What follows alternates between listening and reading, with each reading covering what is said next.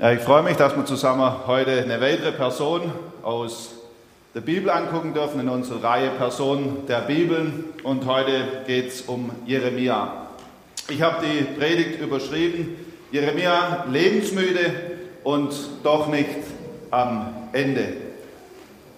Wer der Jeremia liest, der stellt bald fest, dieser Mann, der musste so manche persönliche Krise durchmachen. Hier gibt es einen Mann, der die Tiefen des menschlichen Daseins am eigenen Körper immer und immer wieder erlebt hat. Ich möchte diese Predigt deshalb besonders heute Menschen widmen, die gerade vielleicht in der Krise stecken, die Schweres in ihrem ganz persönlichen Umfeld durchmachen. Und ich bewundere solche Menschen, weil ich immer wieder merke, sie haben einen Glaubensmut, der für mich persönlich vorbildlich ist, auch wenn die das oft in der Krise vielleicht gar nicht selber so wahrnehmen. Ich rede auch mit dem Bewusstsein, dass so eine Krise mich selber jederzeit ganz plötzlich und unerwartet treffen kann. Und obwohl ich selber das so tief wie der Jeremia sicher nicht durchmachen musste, gibt es Personen, mit denen ich eng verbunden bin, die selber solche Zeiten erlebt haben. Ich denke an einen Mann, der mir kürzlich geschrieben hat, das Leben ist einfach nicht mehr schön. Es war nicht nur Corona, sondern so wie er insgesamt gerade sein Leben sah, es war grau und hat für ihn überhaupt keine Freude mehr gemacht. Dabei stand er eigentlich im besten Alter. Ich denke auch ein bisschen weiter zurück an einen anderen Mann, den ich besucht habe. Ein Mann, der für mich ein Glaubensvorbild ist, der immer wieder viele Dinge mit seinem Herrn erlebt hat. Eigentlich kann man sagen, wieso, er war ein sehr starker Mann, wie eine Eiche auf freiem Feld, so stand er eigentlich sonst im Leben. Ab davon war keine Spur mehr. Als ich ihn besucht habe, war er in sich zusammengesunken, die Augen, denen gezeigt, da ist jemand in innerer Not. Seine Stimme war leise und ich habe dann mit ihm aus Klagelied 3 gelesen, Gott hat mich in Finsternis versetzt, wie die, die längst tot sind. Er hat mich ummauert, dass ich nicht heraus kann und mich in harte Fesseln gelegt. Und wenn ich auch schreie und rufe, so stopft er sich die Ohren zu vor meinem Gebet. Genauso geht's mir, kam es von seinen Lippen. Es schien, als wäre Gott überhaupt nicht mehr da. Noch ein letztes Ereignis, welches sich ganz tief in mein Gedächtnis eingegraben hat. Es war noch früh am Morgen, ich habe mein Handy angemacht und was ich da las, das ließ mein Herz höher schlagen. Ich hatte mit jemand zusammen, äh, Person begleitet und an diesem Morgen hat er mir geschrieben, äh, der andere, also mein Kollege, ich soll diese Person schnellstens aufsuchen und am Schluss der Nachricht stand, du musst mit dem Schlimmsten rechnen. So schnell ich konnte, zog ich mich an, ich raste los, würde ich tatsächlich Zeuge werden von dem Schlimmsten, was man sich vielleicht vorstellen kann, würde ich zu spät kommen. Nun, als ich zur Wohnung ankam, habe ich geklingelt, nichts hat sich geregt.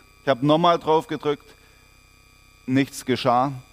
Musste ich wirklich Zeuge werden? Ich schrie zu Gott und trat dann in die Wohnung. Ich wusste zum Glück, wie man reinkommt. Und als ich in der Flur trat, ging auf der anderen Seite vom Flur auch eine Tür auf und schlaftrunken kam mir die Person entgegen, die ich gesucht habe. Ich war so voller, also von der Emotion überwältigt, dass ich sie einfach die Person in den Arm nahm und am ganzen Körper zitterte. Im Bad lagen noch unzählig aufgebrochene Tabletten. Bis vor kurzem hätte ich gesagt, Gott sei Dank fehlte der Mut zum letzten Schritt. Aber ich wurde inzwischen mal bessere belehrt. Es fehlte nicht die Kraft, sondern Gott hat sich zum Leben gestellt. Als es dieser Person noch gut ging, da hatte sie nämlich mit Gott eine Abmachung gemacht, wenn ich selber mal die Kontrolle verliere, wenn ich selber nicht mehr weiter weiß, dann bitte ich dich, Herr, dass du die Kontrolle behältst. Und genau das war geschehen. Gott hatte die Kontrolle nicht verloren. Er war mitten in dieser Not bei dieser Person. Nun wäre ich älter, etwas sehr viel älter, vielleicht zu einem anderen Zeitpunkt, am anderen Ort, da hätte ich noch einen anderen Mann kennengelernt. Auch er hatte allen Mut verloren. Verflucht sei der Tag, an dem ich geboren wurde. Der Tag, an dem meine Mutter mich zur Welt brachte, soll für immer vergessen werden. Warum bin ich nur geboren? Um ein Leben zu führen, das mir nichts als Leid und Elend bringt. So kommt es von seinen Lippen. Nicht irgendjemand, sondern der mächtigste, bekannteste Prophet der damaligen Zeit, niemand anders wie Jeremia. Nun, ich schlage, lade euch ein, die Bibel mit mir aufzuschlagen. Wir lesen zusammen Jeremia Kapitel 20 und wir begegnen hier diesem Propheten. Gemeinsam werden wir dabei entdecken, dass auch unser Leben nicht immer nur eine Gerade darstellt. Und das gibt mir Mut, weil Gottes Wort hier sehr offen davon spricht. Wir lesen zusammen aus Jeremia Kapitel 20. Wer eine Bibel dabei hat, gerne mitlesen. Wer nicht, der hört ja, wenn ich es vorlese. Da aber der Priester Paschur, ein Sohn Immers, der Oberaufseher im Hause des Herrn, Jeremia solche Worte weissagen hörte, schlug er den Propheten Jeremia und legte in den Stock unter dem oberen Benjamin-Tor, das am Hause des Herrn ist. Und als es Morgen wurde, zog Paschur Jeremia aus dem Stock. Da sagte Jeremia zu ihm, der Herr nennt dich nicht Paschur, sondern Schrecken ringsum. Denn so spricht der Herr, siehe, ich will dich zum Schrecken machen für dich selbst und alle deinen Freunde, und sie sollen durch Schwert ihrer Feinde fallen. Das sollst du mit eigenen Augen sehen. Und ich will das ganz Judäa in die Hand des Königs von Babel geben. Der soll sie nach Babel wegführen und mit dem Schwert töten. Auch will ich allen Reichtum dieser Stadt mit allem, was sie erarbeitet haben, und alle Kostbarkeiten und alle, Schätzende, alle Schätze der Könige Judas in die Hand ihrer Feinde geben, so dass sie rauben, mitnehmen und nach Babel bringen. Und du, Paschur, sollst mit allen deinen Hausgenossen gefangen gehen und nach Babel kommen. Dort sollst du sterben und begraben werden mit allen deinen Freunden, denen du Lüge predigst. Herr, du hast mich überredet und ich habe mich überreden lassen. Du bist mir zu stark gewesen und hast gewonnen. Aber ich bin darüber täglich zum Spott geworden und jeder verlacht mich. Denn seit ich geredet, gerufen und von der Plage und Zerstörung gepredigt habe, ist mir das Wort des Herrn täglich zum Hohn und Spott geworden. Da dachte ich, ich will nicht mehr an ihn denken und nicht mehr in seinem Namen predigen, aber es wurde in meinem Herzen wie ein brennendes Feuer, eingeschlossen mein Gebein, so dass ich es nicht ertragen konnte und ich wäre schier vergangen. Denn ich höre, wie mich viele verleumden. Schrecken ringsumher, zeigt ihn an. Wir wollen ihn anzeigen, sagen alle meine Freunde und lauern auf meinem Fall. Vielleicht lässt sich verleiden, dass wir ihn überwältigen und uns an ihm rächen. Aber der Herr ist bei mir wie ein starker Held. Darum werden meine Verfolger fallen und nicht obsiegen, sondern sollen sehr beschämt werden, weil sie so töricht handeln. Ewig wird die Schande sein, die man nicht vergessen wird. Und nun, Herr Zebot, der du die Gerechten prüfst, Nieren und Herzen siehst, lass mich deine Rache an ihnen sehen, denn ich habe dir meine Sache anbefohlen. Singt dem Herrn, rühmt den Herrn, der das Leben des Armen aus den Händen der Boshaften errettet. Verflucht sei der Tag, an dem ich geboren bin. Der Tag soll ungesegnet sein, an dem mich meine Mutter geboren hat. Verflucht sei der, der meinem Vater gute Botschaft brachte und sagte, du hast einen Sohn und ihn dadurch hoch erfreute. Der Mann soll wie die Städte sein, die der Herr zerstörte, ohne es zu bereuen. Er soll am Morgen ein Geschrei hören und am Mittag ein Heulen, weil er mich im, nicht im Mutterleib getötet hat, so dass meine Mutter mein Grab gewesen und ihr Leib ewig schwanger geblieben wäre. Warum nur bin ich aus dem Mutterleib hervorgekommen, um Mühsal und Kummer zu sehen und dass meine Tage in Schande vergehen? Wir merken sehr deutlich in diesem Kapitel, unser Leben ist keine Gerade. Er streckt keine E-Funktion. Es geht lang nicht immer nur nach oben bei uns als Christen. Unsere Lebenskurven sind nicht berechenbar. Er schreckt nicht vorhersehbar. So erfolgreich wir vielleicht im Leben gerade stehen, es kann so schnell nach unten gehen, wie das beim Jeremia der Fall war. Unser Leben besteht nicht nur aus Vergnügen, sondern kann genauso aus Verzweiflung bestehen. Ich habe mal versucht, diese Gefühle, die in diesem Kapitel auftauchen, beim Jeremia in ein Diagramm darzustellen. Was hat er alles so durchgemacht? Was kommt da zum Ausdruck? Und wenn wir bei Vers 1 und 2 beginnen, da stellen wir fest, da gibt es einen äußeren Tiefpunkt. Jeremia wird gefangen genommen, misshandelt im Tempel, im Hause Gottes. Nicht von irgendjemand, sondern vom Priester selber wie, wie schrecklich muss es sein für einen Mann Gottes, das mitzuerleben, dass im Haus Gottes Misshandlung an einem geschieht. Ich bin überzeugt, es war ein äußerer Tiefpunkt im Leben von Jeremia. Aber interessanterweise führt es nicht zur inneren Krise, zumindest merke ich nichts davon. Es scheint mir sogar, dieser Tiefpunkt, der äußerlich geschah, lässt ihn trotzdem stark dastehen. Bereits als die äußeren Ketten fallen und er wieder in der Freiheit ist, kommt eigentlich so Jeremia als mutiger Prophet wieder diesem Mann entgegen, der ihn so gefangen genommen hat. Er sagt ihm klar ins Gesicht, was mit ihm geschehen wird und es ist überhaupt nichts Erfreuliches. Die Kurve geht also steil nach oben. Jeremia kennt seine Berufung und er lebt die Berufung voller Vollmacht auch aus. Jetzt kommen einige Verse, wo ich mal sagen würde, ist wie so eine Sinuskurve, so das Wechselbad der Gefühle kommt da für mich zum Ausdruck. Vielleicht normaler Alltag mit kleinen Höhen und Tiefen, aber ohne nennenswerte Ausschläge. Wir finden in diesem Abschnitt Anklage, wir finden Verachtung, aber Jeremia merkt, ich bin dennoch berufen. In Vers 7, da sagt er, ich fühle mich von Gott überredet zum Auftrag, ich werde zum Gespött. Und er ist deshalb entmutigend, Vers 9, ich will ihn nicht mehr erwähnen und nicht mehr in seinem Namen reden. Er denkt, ich, ich kann doch meinen Auftrag nicht mehr wahrnehmen. Doch seine Berufung ist so stark, dass er, dass er sagt, ich, ich muss es trotzdem weiter tun. Da brach es in meinem Herzen, da brannte es in meinem Herzen, als wäre ein Feuer in meinen Gebeinen und ich wurde müde, es auszuhalten wir merken, da ist eine Zerrissenheit da. Zum einen äußere Umstände, die abhalten wollen, innere Kämpfe und dann aber doch das Wissen, ich bin berufen und ich werde weiter meinen Auftrag erfüllen. In Vers 11 bricht dann die Sonne der Gnade Gottes vollends hindurch und Jeremia ist voller Hoffnung. Er weiß, Gott ist da. Und er erkennt, der lebendige Gott ist doch der Held. Nicht ich muss ein Held spielen. Aber es geht noch weiter in Vers 13. Da ermutigt Jeremia sogar die anderen und sagt, lobt, singt dem Herrn. Er ermutigt Gott anzubeten. Ist doch ermutigend, oder? Aber wir sind noch nicht am Ende. Nun folgt ein gewaltiger Absturz. Jeremia stürzt emotional komplett ab. Verflucht sei der Tag, an dem ich geboren wurde.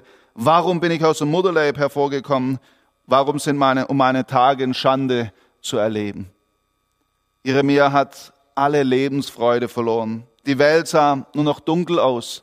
Seine Seele war gefangen im tiefen Loch.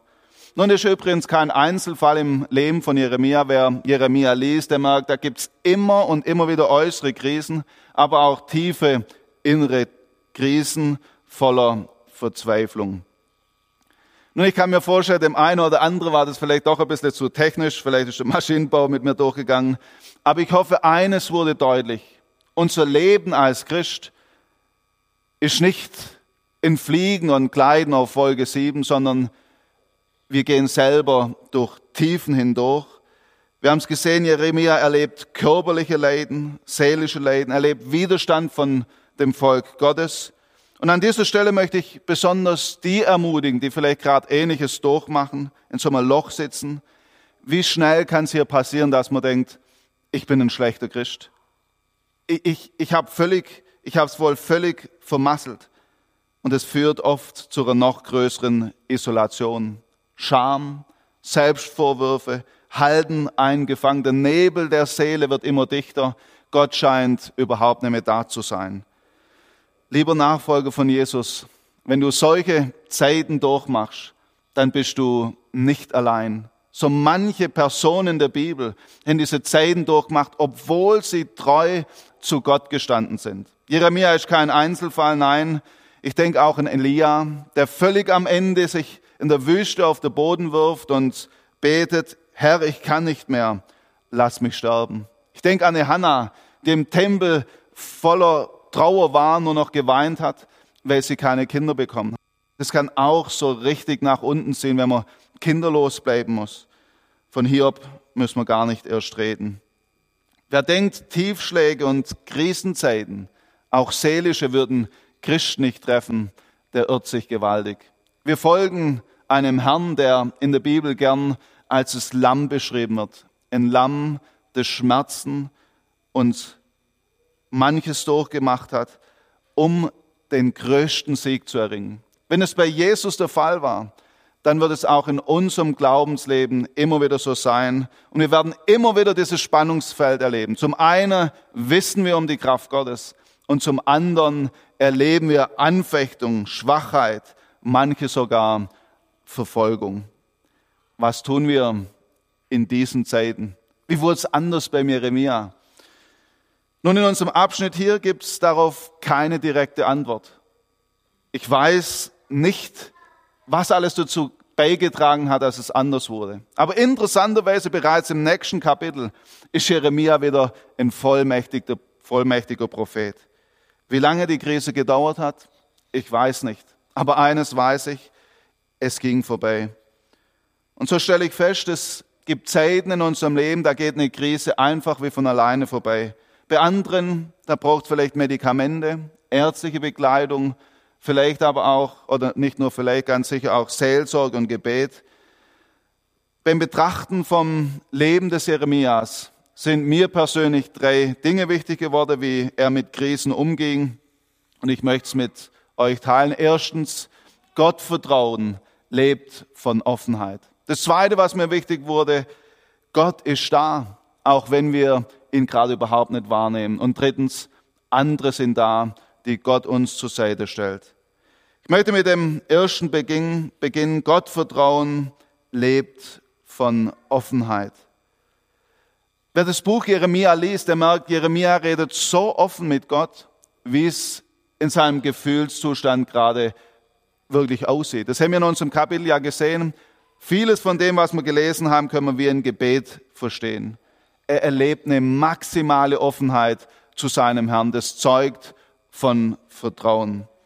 Diese Offenheit lebt auch davon, dass wir Gott unsere Fragen stellen. Zum Beispiel Vers 18, warum nur bin ich aus dem Mutterleib hervorgekommen, um Mühsal und Kummer zu sehen und dass meine Tage in Schande vergehen? Ist es nicht auch eine Frage, die uns beschäftigt? Warum lässt Gott seine treue Diener so viel Leid erleben? Kommt es nicht auch heute vor, dass Menschen voller Hingabe Jesus dienen und plötzlich sieht man alles nur noch schwarz? Man nimmt Gottes Handeln gar nicht, mehr, gar nicht mehr wahr.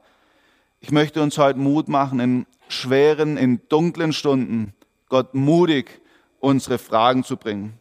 Vielleicht könnt ihr mal der Jeremia lesen und immer markieren, wo Jeremia Fragen an Gott stellt. Ich habe euch eine kleine Kostprobe dabei. Warum heilt Gott nicht die Not des Volkes Gottes? Ist eine Frage, die er stellt. Warum geht es den Gottlosen so gut? Jeremia 12. Warum schlägt Gott sein eigenes Volk? Warum handelt Gott so unbarmherzig? Nicht immer bekommt Jeremia Antwort. Aber eines durfte er erleben, Gott hält meine Fragen aus.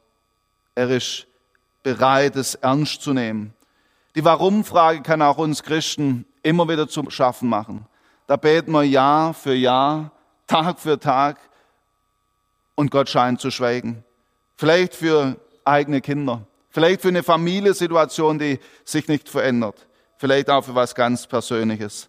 Aber Gott schweigt. Warum lässt Gott es so?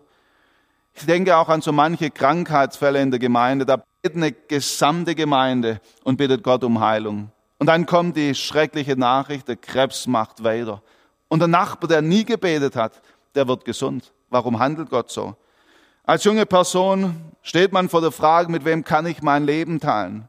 Und man ringt vor Gott, man fragt vor Gott, man bekommt Wegweisung, man geht hin und fragt die Person und man bekommt einen Korb. Warum Gott? Andere leiden schon jahrelang an einer psychischen Erkrankung und es scheint keine Hilfe zu kommen. Warum greift Gott nicht ein? Solche Erfahrungen können zu Jeremia-Zeiten werden. Zeiten, in denen wir keinen Ausweg mehr sehen. Wie schwer dieser Weg von Gott sein kann, das hat auch Ronald Dunn erlebt. Ich habe von ihm schon mal erzählt. Er diente Gott als Pastor, war unermüdlich für ihn im Einsatz. Und zu Weihnachten 1972 hat er seiner Frau eine Uhr geschenkt, auf der hinten eingraviert war, es war ein gutes Jahr. Aber er wusste nicht, dass es für lange, lange Zeit das letzte gute Jahr sein sollte. Anfang 1973 merken sie, dass bei ihrem 15-jährigen Sohn irgendetwas nicht mehr stimmte. Die Leistungen ließen nach, er wurde sehr launenhaft. Drei Jahre kämpften und beten sie an der Seite ihres Sohnes. Aber anstatt dass es besser wurde, wurde es immer schlimmer. Endlich, endlich erhielten sie die Botschaft, was, oder Gewissheit, was los war. Die Ärzte haben eine manische Depression als Ursache gesehen. Von da an wurde es besser. Endlich wussten sie, was los war. Es gab sogar Medikamente, die geholfen haben und sie wussten, Gott, Gott würde sie durchtragen. Sie glaubten fest daran, dass Gott ihren Sohn heilen würde, weil er ihnen ganz persönlich Ermutigungen Gottes Wort gegeben, gegeben hatte. Der Albtraum war vorbei. Das war im Jahr 1975. Drei Monate später, am amerikanischen Thanksgiving Day, nahm ihr Sohn sich das Leben. Das alles stürzte Ronald in eine enorm tiefe Depression. Und in einer der besonders schlimmen Momente seiner Depression, als scheinbar keine Aussicht mehr da war, da hat auch seine Frau, die treu an seiner Seite stand, den Mut verloren und zu ihm gesagt, ich bete und bete, aber Gott hört nicht. Die Antwort von Ronald zu ihr war, hör nicht auf damit. Ich komme schon noch durch. Deine Gebete werden erhört werden. Und sie wurden erhört aber es hat eine lange Zeit gedauert. Was sollen wir tun, wenn wir, wenn die Gebete in der Kehle stecken bleiben und Gott scheinbar nicht hört? Ronald Dunn antwortet, machen Sie weiter, beten Sie, lesen Sie die Bibel, erzählen Sie anderen Menschen von Christus, gehören, gehen Sie zur Gemeinde, singen Sie die Lieder mit. Wenn Sie nicht wissen, was Sie machen sollen, dann machen Sie weiter. Im ersten Moment scheint es doch kein so guter Rat, oder? Doch ich persönlich weiß aus der Bekleidung von Menschen, ich weiß auch aus mancher Biografie, dass dort, wo wir diese Zeit mit unserem Gott aushalten und durchschreiten, gehen ganz viele im Glauben gestärkt hervor. Sie werden zu echten Glaubensvorbildern. Jeremia steht hier als ein bemerkenswertes Vorbild vor unseren Augen. Sein Leben war trotz mancher Krise und Verzweiflung so gesegnet, dass es für alle Ewigkeit Eingang fand in Gottes Wort. Gott konnte diesen Mann als ein Werkzeug gebrauchen, trotz seiner Schwachheit und mit seinen Fragen. Ich möchte deshalb heute Mut machen, wenn du beim Bibellesen das Gefühl hast, Gott redet gar nicht mehr zu mir, wenn du betest und die Antwort geht nicht weiter, oder das Gebet geht nicht weiter bis an die Zimmerdecke, dann möchte ich dir Mut machen, hör nicht auf damit. Ich habe vor längerer Zeit mal eine ältere Frau besucht und sie hat mir erzählt, es sind jetzt einige Monate, wo ich die Bibel gelesen habe und es hat mir nichts mehr zu sagen gehabt. Und ich habe sie dann gefragt, wie wurde es besser? Und sie hat mir gesagt, ich habe einfach weitergemacht und irgendwann habe ich es wieder gemerkt, hier redet Gott zu mir. Wenn die Krankheit dich quält, deine Psyche dich gefangen hält, möchte ich dir Mut machen. Bring Gott deine Fragen. Bleib ehrlich, denn das zeugt von Vertrauen. Ich befürchte, wer aufhört, Gott seine Fragen zu stellen, der hört auch auf, auf Antworten zu warten. Auch wenn wir lange nicht alle Antworten bekommen, eines steht fest. Wir dienen einem Gott, der unsere Fragen äußerst ernst nimmt.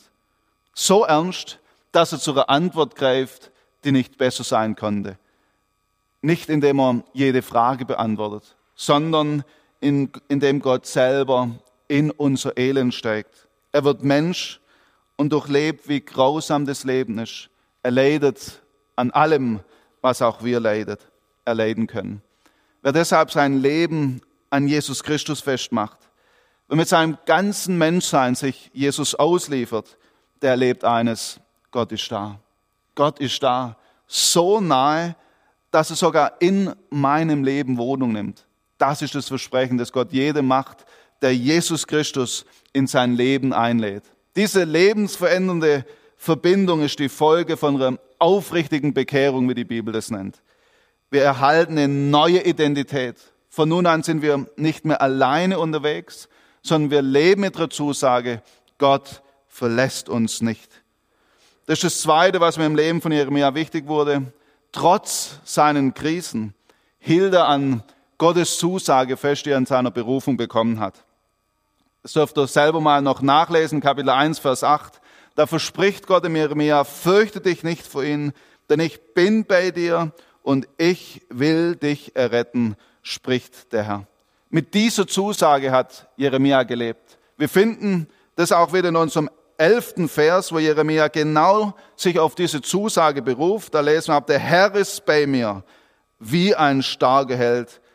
Daran hat er sich festgehalten. Und so gibt es im Leben von Jeremia eine ganz feste und sichere Konstante. Er lebte mit dem Wissen, der Herr ist bei mir. Egal wie wechselhaft seine Gefühle waren, das Umfeld, sein Erleben, eines hat sich nicht verändert. Gott blieb und war bei ihm. Selbst als Jeremia es gar nicht gesehen, als es gar nicht gemerkt und erlebt hat, Gott war dennoch da. Mitten in seinem Leiden, mitten in seiner Krise, hat Gott mitgelitten, mitgetragen und mitgefiebert. Das gilt nicht nur für Jeremia. Nein, als Nachfolger von Jesus leben wir mit dieser Zusage, ich bin bei euch alle Tage bis ans Ende der Welt. Alle Tage. Jeden Tag, so schrecklich er auch sein kann, hat Gott versprochen. Und ich bin bei dir bis ans Ende dieser Welt. Alle Tage. Warum ist diese Gewissheit so gewiss? Weil diese Zusage auf eine historische Tatsache beruht. Jesus wurde Mensch. Er starb am Kreuz, um ein für alle Mal die Gottverlassenheit zu ertragen, damit wir sie nie mehr erleben müssen. Das ist die Zusage, die wir als Kinder Gottes haben. Selbst wenn unser Leben gerade durch eine Tiefe geht, wissen wir eines als Nachfolger von Jesus, am Ende steht für uns immer der Aufstieg. Denn das hat uns Jesus zugesagt. Er wird kommen, um uns zu sich zu holen. Ich durfte das in der vergangenen Wochen erleben, als ich an das Sterbebett von einer lebens, lieben Glaubensschwester gerufen wurde. Sie hatte eine enorm, enorm schwere Zeit hinter sich. Der Krebs hatte ihren Körper innerlich aufgefressen. Es musste sehr viele Organe entfernt werden. Und sie lebte jetzt mit der Hoffnung, dass sie wieder zu Hause sein durfte. Das war sie auch für eine gewisse Zeit und dann kam diese schreckliche Nachricht und der Krebs macht dennoch weiter. Nun, als ich sie dort im Krankenhaus besucht habe, da stellte sie mir eine schwierige Frage. Was denkst du, werde ich heute sterben? Was sagt man hier? Nun, die Lage war äußerlich betrachtet absolut hoffnungslos. Aber an diesem Tag durfte ich eines erleben, Gott ist da. Es war für mich ein sehr bewegender Moment, das mitzuerleben, als ich dort bei ihr war, wie sie plötzlich Mut gefasst hat und mindestens fünf Minuten geredet, ne, nein, gebetet hat, nämlich mit Gott gesprochen. Sie hat gedankt für ihre Familie. Sie hat gedankt, dass ich sie besuche. Sie hat aber vor allem gedankt, dass Jesus ihre Schuld vergeben hat und dass er es ist, der auf sie wartet, wenn sie hier von der Erde geht. Nun, inzwischen ist sie bereits dort, wo es nie mehr diese Täler gibt. Tränen oder tiefe Verzweiflung. Sie erlebt die Gegenwart von Jesus. Und das ist der Grund, warum der Himmel Himmel wird, weil Jesus selber dafür Sorge trägt, dass all das verschwindet. Es ist so wie im Lied von Casting Crowns, wo gesungen wird, die einzigsten Narben, die es im Himmel noch geben wird, sind in der Hände von Jesus. Diese Hände, die werden uns empfangen, wenn wir zu Jesus gehen, aber es sind auch diese Hände, die bei uns sind in unserer Not. Nun ist es leider so, dass in Zeiten, wo wir im Nebel sitzen, wir diese Realität von Gottes Gegenwart oft nicht wahrnehmen. Wir sehen nur noch das Dunkle. Die Worte aus Gottes Wort, die sind wie schwarze Buchstaben auf weißem Hintergrund. Sie können genauso kalt sein wie ein technisches Nachschlagewerk. Gerade jetzt hätten wir es doch so notwendig, dass wir Gottes Gegenwart spüren. Aber auch hier hat Gott vorgesorgt. Er sendet Menschen an unsere Seite. Es fällt uns die Zeit, es beim Jeremia zu lesen, aber es gibt mindestens zwei Personen, die Gott im Jeremia an die Seite gestellt hat. Da ist zum einen sein Schreiber, der Baruch. Gemeinsam haben sie manche Krisen durchstanden. Es war mehr wie nur ein Schreiber, es wurde ein echter Freund. Als Jeremia nicht mehr predigen konnte in Kapitel 36, oder durfte, muss man sagen, also nicht mehr durfte, da geht dieser Baruch und gibt die Worte Gottes weiter. Und dann gibt es da noch einen anderen Mann. Jeremia befindet sich wieder im Tiefpunkt. Und zwar wirklich sogar schon unter der Erde. Der König hatte seine Reden satt, hat ihn geschnappt, in eine Zisterne voller Schlamm geworfen und da sitzt er in diesem Drecksloch.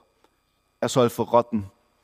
Aber er ist nicht allein. Gott sendet jemand, beruft jemand, in Ausländer in Äthiopien namens Ebed Melech.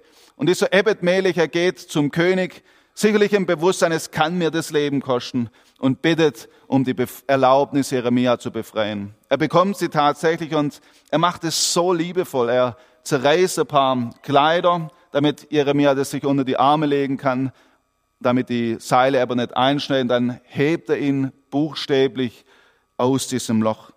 Wir merken, Gott hat Jeremia Menschen an die Seite gestellt, die ihm buchstäblich unter die Arme gegriffen haben. Nun im Neuen Testament wird es noch viel, viel deutlicher. Dort sagt Gottes Wort, als Christen bilden wir ein Leib. Eine Einheit, wo einer den anderen trägt und wo wir uns tragen lassen. Darf ich uns deshalb heute als Christen ermutigen, diese Verbundenheit neu zu praktizieren? Wir sind ein Leib. Greifen wir uns gegenseitig unter die Arme und lassen wir uns auch tragen. Es gibt Zeiten, wo wir als Christen sogar Menschen brauchen, die an unsere Stelle glauben. Für Menschen, die in so einer auswegslosen Situation stecken, wo die Seele gefangen ist, da ist es eine enorme Befreiung zu hören, wenn du gerade nicht glauben kannst, ich werde es an deiner Stelle tun.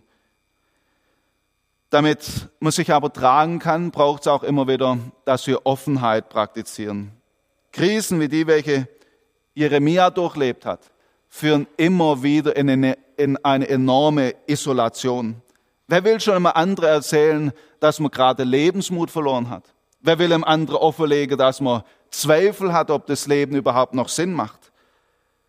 Ich habe kürzlich eine Person angeschrieben, die solche Tiefphasen in ihrem Leben durchgemacht hat und habe sie gefragt, was hat dir geholfen in den Zeiten, wo du nicht mehr leben wolltest? Und sie hat mir Folgendes gesagt, Offenheit vor Jesus und Offenheit vor Menschen. Der Druck, den solche Gedanken, wie der Jeremia sie hatte, mit sich bringen, er kann dort gelöst werden, wo wir es offenlegen, auch vor andere Menschen.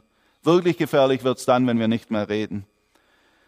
Genau hier möchte ich sagen, der Teufel ist ein Meister darin, uns zu plagen. Erst hinterfragt er unser Glauben, er verführt uns vielleicht oder führt uns eben in so innere Kämpfe. Und dann schafft er es noch, uns zu isolieren von anderen Christen. Er versucht uns klarzumachen, wenn du das jemand sagst, das, das, doch, das kannst du nicht tun. Wenn jemand mitbekommt, dass du an Gott zweifelst, wenn jemand mitbekommt, was für eine Sünde du gemacht hast, wenn jemand mitbekommt, welche Fragen du an die Bibel stellst, ja, was ist, wenn das jemand mitbekommt? Dann entsteht die Freiheit, dass Gottes Licht in unsere Dunkelheit hineinleuchten kann und dass wir aus der Sackgasse kommen. Ich möchte uns heute ermutigen, lass dich tragen von anderen, indem du den Mut fasst, dich zu öffnen. Ich weiß, es braucht einiges. Aber vielleicht gibt es jemand, den du magst, dann geh zu so jemandem und bitte ihn, würdest du nicht mit mir beten? Wir führen uns gegenseitig immer wieder zu Jesus und wir merken, Jesus ist es, der mit uns trägt. Am Ende landen wir immer wieder bei Jesus und so möchte ich uns heute ermutigen, unser Leben mit seinen Tiefen, aber auch mit seinen Höhen aus der Hand Gottes zu nehmen und mit ihm zu durchschreiten. Jeremia, ein Mann, der manche Krisen durchstanden hat. Ein Mann, der mich persönlich ermutigt, wer treu dennoch an Gott festgehalten hat. Wir haben gesehen, auch bei uns Christen gibt es Krisen im Leben, wo wir geneigt sind zu verzweifeln. Aber ich möchte uns heute Mut machen. Leben wir in einer Offenheit mit unserem Herrn. Stellen wir unsere Fragen. Wir haben auch gesehen, trotz der Krisen durfte Jeremia erleben, Gott ist da. Er ist da, auch in den Zeiten, wo er es nicht wahrgenommen hat. Wer sich mit Jesus am Kreuz beschäftigt, der stellt fest, Jesus hat wirklich jeden Schmerz getragen und sogar durchgemacht, den wir erleben können. Es gibt keinen Schmerz, den Jesus nicht kennt. Und weil das so ist, haben wir in Jesus jemand, der uns besser versteht, so gut versteht, wie es niemand anderes tut.